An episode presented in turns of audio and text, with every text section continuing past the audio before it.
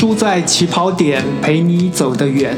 一个人走得快，一群人走得远。我是李立亨，让我们在书的起跑点发现新风景。中国现代女性作家当中，你应该听过张爱玲，听过林徽因，不知道你有没有听过萧红？萧红是个来自东北的小说家，她年纪很轻的时候。作品就受到鲁迅的高度评价，鲁迅几乎把她当作干女儿来对待。诺贝尔文学奖得主赫塔穆勒，他生于罗马尼亚，后来在德国大放异彩。穆勒还有萧红，他们都擅长把回忆转化成让人读过就念念不忘的作品。今天的节目主题，我把它设定成关于回忆。你怎么可能比风中绿里记得还要清楚呢？关于饥饿，关于寒冷，关于世态炎凉，关于旁人冷漠的眼睛跟嘴巴，有谁会比萧红写得更让人感同身受而又惊心动魄呢？他用老家哈尔滨回忆转化而成的早期短篇小说集《商市街》里面。随手就可以捞到冷静的冷，绝望的绝。小说里面写道：孩子生下来哭了五天，躺在冰冷的板床上。涨水后的蚊虫成群的从气窗挤进来，在小孩的脸上、身上爬行。他全身冰冰的，他整天整夜的哭。冷吗？饿吗？生下来就没有妈妈的孩子。谁去管他呢？虽然只要他在我身边，饿也不难忍了，肚痛也轻了。但是如果他跑了呢？而他果然就跑了。这样子的阅读经验，不就是真心话大挑战无限重播版的折磨吗？所以，我总是偶尔翻几页，就得把萧红的文章放回适合他的地方，那是安静有阳光的角落。二零零九年诺贝尔文学奖得主赫塔穆勒，一九五三年出生于罗马尼亚西部一个讲德语的小镇。穆勒的父亲曾为二战的德国效力，母亲曾被流放到前苏联。德国、俄罗斯、罗马尼亚的三国文化很早就被种到他的心田里。萧红一个人活得太辛苦。终究被故乡、被男人给辜负。穆勒不一样，他活在有爱的父母身边，受到比较好的教育，而且持续得到发表机会。萧红的回忆往往从饥饿出发，穆勒的回忆永远跟欺骗有关。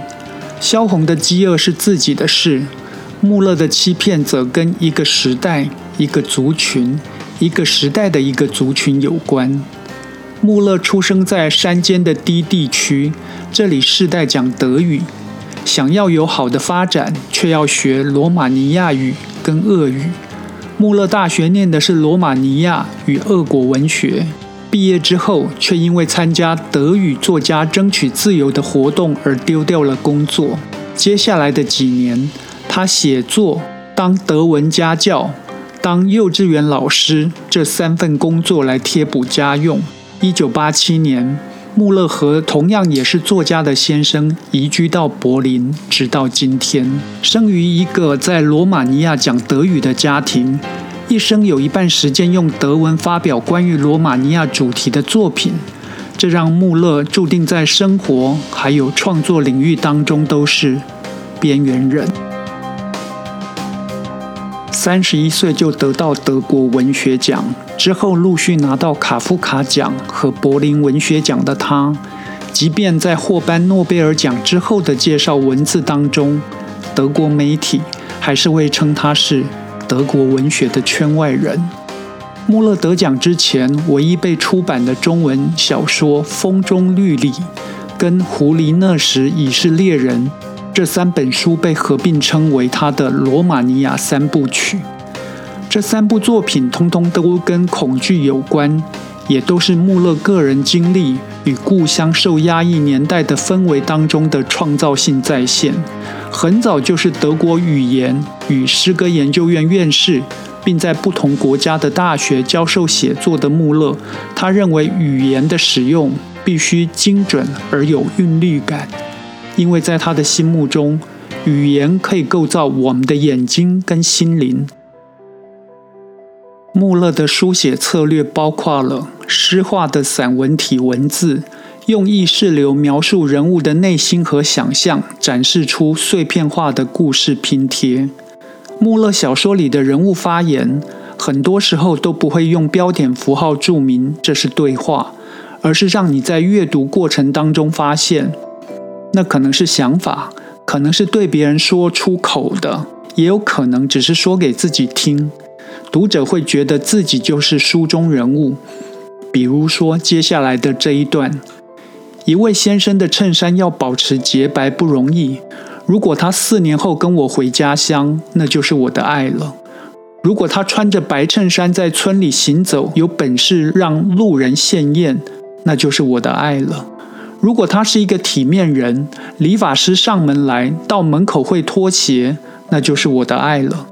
在跳蚤跳来跳去的脏地方保持衬衫的白净不容易，罗拉最后写道：“罗拉是小说《风中绿里》里面的主人翁。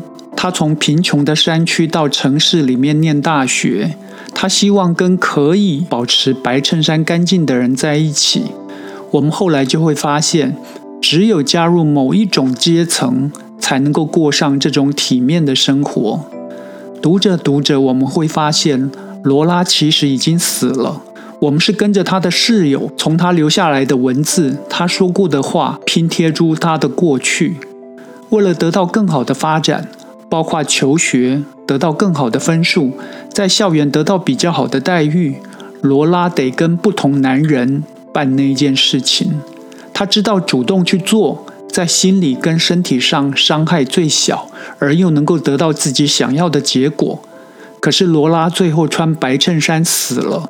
空气中传来的歌声是这么唱的：昨天晚上，风儿将我吹向恋人的背弯，风吹得再猛一点儿，我就会被吹断。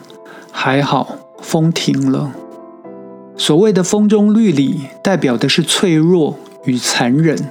机会主义者，还有跨过他人尸体而毫无怜悯之心的人，会吃李子，而善良的大多数都只能被吃。罗拉的祖母晚上睡觉前会唱歌给他听，并且说该让风中绿里休息了。风中绿里是想要过正常的、普通的生活的欲望。他们从小就被教育，不可以让风中绿里占上风。小说。狐狸那时已是猎人，还有今天我不愿面对自己这两本小说当中的我，通通都知道不可以让风中绿里牵着走。前本小说的主角被远景盯上，家里的狐狸皮在不知不觉当中被撕掉了一点又一点。后者的主角更是对于处于毁灭吧累了的高压状态的一种反击。穆勒写的第一部长篇小说《此人像只大野狼》，讲的是一家人想要申请护照，始终有这个那个的问题，最后是女儿去陪睡才走完最后一里路。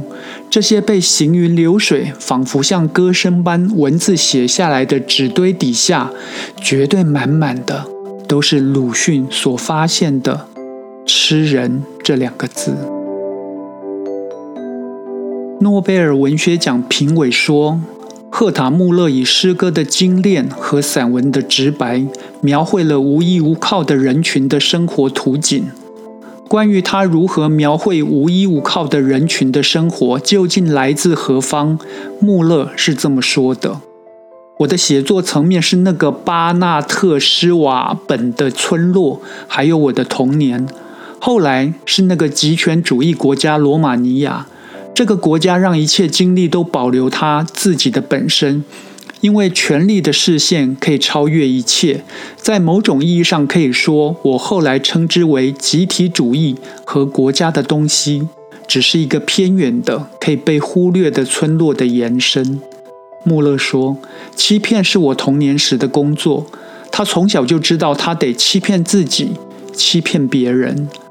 按照风中绿里罗拉的朋友所得出的结论，如果把自己真实的想法说出来，别人会觉得可笑，而有同情心的人就会说你是疯子。怎么会这样？就是会这样。”穆勒的诺贝尔文学奖获奖演讲题目叫做“你戴手帕了吗？”他在演讲当中说：“对我们来说，家里没有其他东西像手帕那么重要，包括我们自己。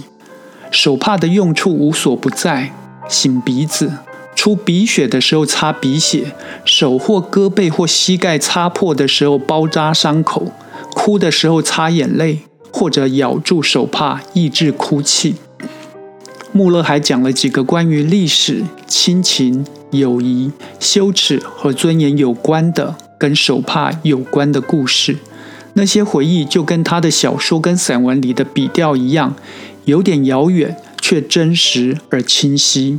心理学家阿德勒说：“幸福的人用童年治愈一生，不幸的人用一生来治愈童年。”小说家海明威说：“不幸的童年是创作者的宝藏。童年的、青少年阶段的、大学毕业工作受到的压抑跟扭曲，让穆勒可以一生反刍，并转化成作品。这到底是好事还是坏事呢？谢谢文学的魅力，我们才可以发现回忆不会欺骗。谢谢文学的距离，我们才可以平静地思考这一切。”托尔斯泰说：“所有的美好都是由光和影所组成。”我是李立亨，让我们继续在书的起跑点发现光和影。